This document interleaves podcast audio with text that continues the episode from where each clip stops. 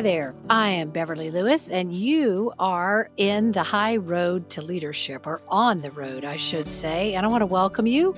If you're a returning listener, thank you for being here. And if you're brand new, we're on a journey together. And one of the greatest things our nation is in need of is excellent leadership, trusted leadership, leaders with character, integrity, commitment, passion all of those things and more. And what I do know is that they say that we always should take the high road, but it's not the easiest road. The crowds are on the low roads because they're easier.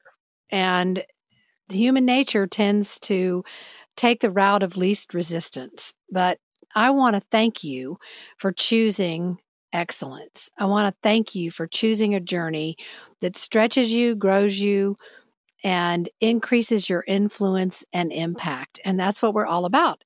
I'm solo today. And by the way, sometimes when I say, Hi, I'm Beverly Lewis, welcome to the high road to leadership, I bet you think, Hmm, who is this person? And I just have to laugh and think that when I answer the phone, a lot of times there's these long pauses after I say my greeting because people are like, Is this a real person? So Yes, I am a real person. I have been in business for about 40 years, which is forever um, on as the timeline goes. Seen a lot of things, learned a lot of things, had some fantastic successes, had some embarrassing failures, and through it all, I've learned a lot. And I'm still cranking, still training. I'm a speaker, trainer, author, writer, I do a lot of things. I'm a mom, a grandmom, a wife. I'm just I'm just in love with life and I'm wanting to share that journey with you. So today we're going to talk about empowerment. Now it's interesting. I was recently asked to do a training on the empowerment of leaders, which is not all about being powerful, it's all about helping others be powerful. But as I dug into this topic, I realized that I had a resistance to the word empowerment. And I had to think about why. It has nothing to do with the word itself because I like to break down words. Yes, I'm a word nerd. But M means in. So the empowerment of the word, it means it's in you. Power is strength, might, ability, pretty self explanatory. It does include self confidence. And so I thought, okay, so why am I resistant to this word? What is the problem? And I realized that when I looked at the history of the word, even though it's an old French word, uh, which was used often in the early 1300s, that it became a buzzword in the marketplace in the late 1980s. I was around at that time. So many of you were not, and you don't remember that it was a buzzword, but women's empowerment was big. It had a lot to do with gender equality. So it, it it's interesting. I look at Wikipedia as the People's Dictionary, and it defines empowerment as the degree of autonomy and self determination in people and in communities. This enables to represent their interest in a responsible and self determined way. Well, as I mentioned, in the 80s and 90s, it was a word associated with movements of people, particularly gender and race equality. And you know, there's nothing wrong with that. I I mean, certainly. However, buzzwords often become abrasive to me particularly and and one of the reasons why is because they are tossed around so much that they either lose their meaning meaning or they become like um, a castle built in the sand that there's a lot of talk it looks good but there's not a lot of action. And boy we could get off on a whole subject of that of buzzwords that lose their meaning and empowerment in my book lost its meaning for a while but the good news is there that we don't have to lose the value of that word. We don't have to use the meaning of how it makes us better leaders. But before we leave this whole subject of the meaning of the word empowerment, I do want to just share with you that I often have revelation about language and words by studying the antonyms as well, or what what words express the opposite of what we're trying to say. And I believe that the opposite of empowerment is entitlement. And in fact, entitlement mentality can be defined as a state of mind in which an individual believes that privileges are rights. It's a mindset that finds fault, blames others, and thinks the world revolves around oneself. So it's quite the opposite of empowerment. It does not lead to excellence. Whereas p- empowerment carries the meaning of personal responsibility, practical action. It empowerment is selfless, whereas entitlement is selfish. If entitlement and p- empowerment had personalities and voices, I think they would sound like this Entitlement? Why bother? There's no hope. Empowerment? Let's do this. There are always possibilities. Entitlement would say, I'm overlooked and undervalued. I quit. Empowerment says, I'm fortunate. I can make a contribution and I will persevere. And the voice of entitlement says, I deserve help. I'm owed. And empowerment says, I'll earn my way and I'm awed. I like that. My words of this year are awe and wonder. But let's look at empowerment and what it means in the context of leadership today. We're going to talk about what it is, what it means, and how you can develop it all in the next few minutes. So buckle your seatbelt. But as we buckle your seatbelt, I'm going to ask you a kind of a fun question. If you had a superpower that it, I guess if it, let me propose it, pose it this way. If you could identify one of your strengths, first of all, what, what strength is a superpower for you in the natural? What do you do well? And now, if you could make that strength a superpower, what would you do with it? That's that's my question. Because in fact, when we're talking about empowerment, even though essentially in leadership, it means the ability to help other people release their own potential. It also, you can't really serve in that capacity unless you're releasing your own, which means being in touch with your own identity, being self aware. Oh, I did an episode on self awareness a few back and talked about the fact that about 90% of people consider themselves very self aware when in reality, only 12 to 15% of the population are actually self aware. So you do have to be self aware. You do have to be plugged in to your own strengths and your own strength own weaknesses. So that's the next question. What is your kryptonite? Now, for those of you who aren't Superman fans, kryptonite is the substance that takes away and drains Superman's power. It also a word, if you don't like kryptonite, you could say, What is your Achilles heel? which comes from Greek literature and is an is a weakness. It is a it has the mythological origin referring to a physical vulnerability, but references currently are really about attributes or qualities that can lead to a downfall. So, what is one of your weaknesses? That just that exercise of recognizing your strengths, what you would do with the superpower, and what is a key weakness for you that you know you need to work on. That's part of self awareness. You don't have to be perfect. We're going to be talking about that as we go along here today, but you have to be aware. Well, a cool thing about empowerment is it really, in my book, means letting people bring their brains to work and allowing them to use their gifts, their talent, their knowledge, experience, and their motivation to create a healthy bottom line for the organization.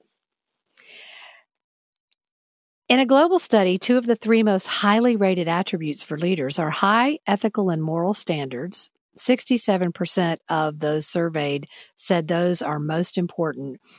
And also among the top three highly rated attributes is communicating clear expectations.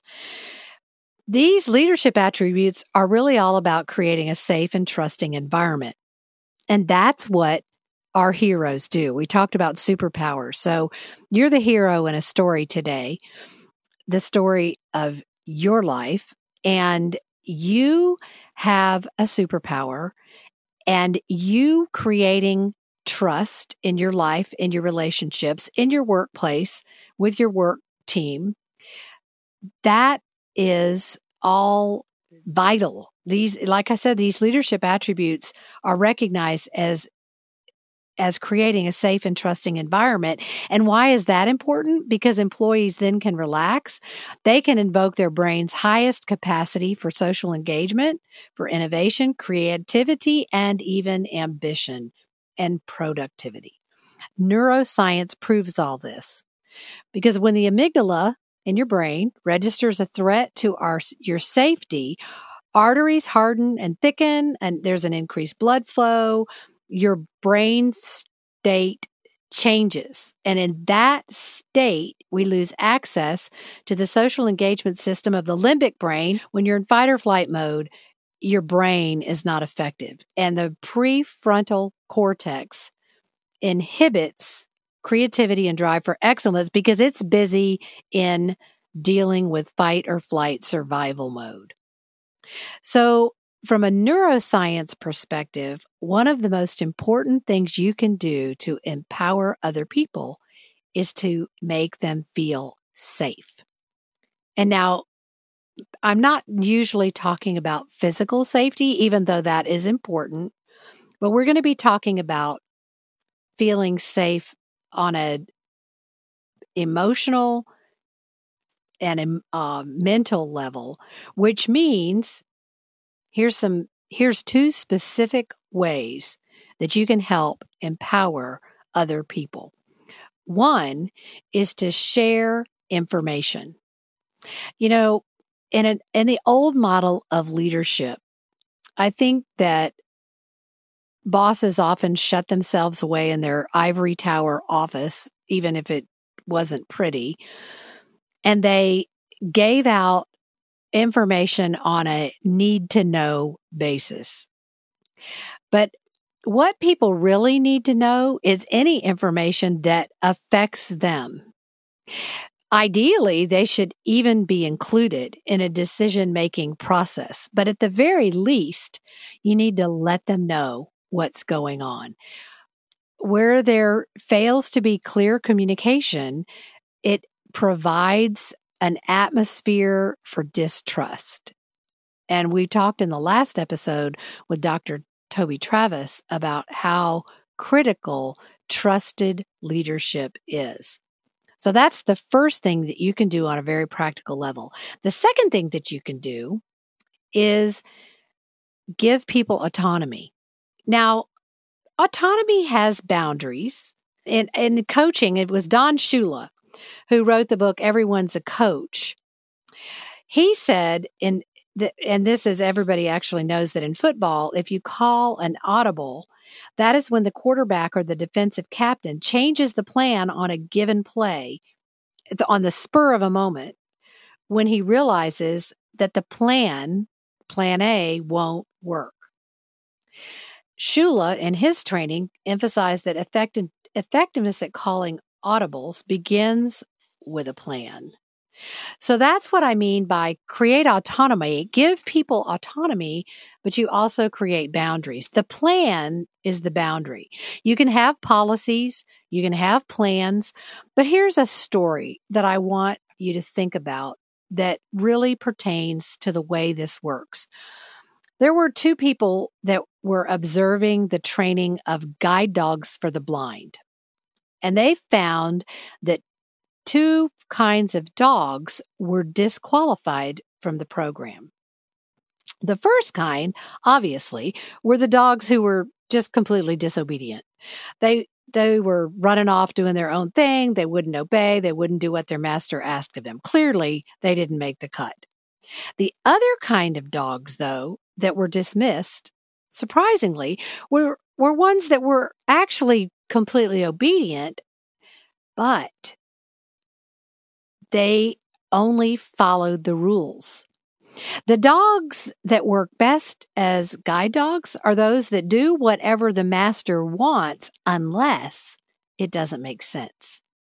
Here, let me give you an example. Okay, so the totally obedient dog and its master are standing at a street corner, and the dog's master says, Forward. The dog looks to the left and sees a car coming at 65 miles an hour, and the dog thinks, ah, this isn't going to work. Well, the obedient dog leads its master out into the middle of the road, and the rest is history. No, we want the dog that's going to listen to the command and think, okay, that doesn't make sense in this moment, and goes with common sense. Wow, that's autonomy. That's the kind of empowerment that we want to give our workers. We want to give our teams guidelines, boundaries, policies, you know, have you ever had a customer service experience where the person helping you on the phone was reading out of a script and they couldn't listen and respond as if you were a human being? Isn't that maddening? That is not the kind of leaders that's not the kind of leadership we want to give because that kind of formation is not going to ever de- develop leaders. And we are in the business of developing leaders, empowering other people, helping people grow, release their gifts, become their very best. And yes, within the framework of an organization and the policies and programs, that's of course, but there has to be room for autonomy. That's one of the ways that we can empower other people. Okay, I want to give you another tool for em- empowering others that is so exciting. And it really has to do with becoming a coach rather than a boss, becoming a mentor rather than the one who has all the answers. And I read a, a book recently called The Advice Trap by Michael Stanier. It's about staying curious a little longer. Some of you who follow me on YouTube and what have you have heard me talking about this that staying curious a little longer is giving up the need to pretend you know it all and learning to ask questions rather than fix everything. This is a way that we empower other people. It's interesting that Stanier talks about how healthy teams have to avoid the drama triangle.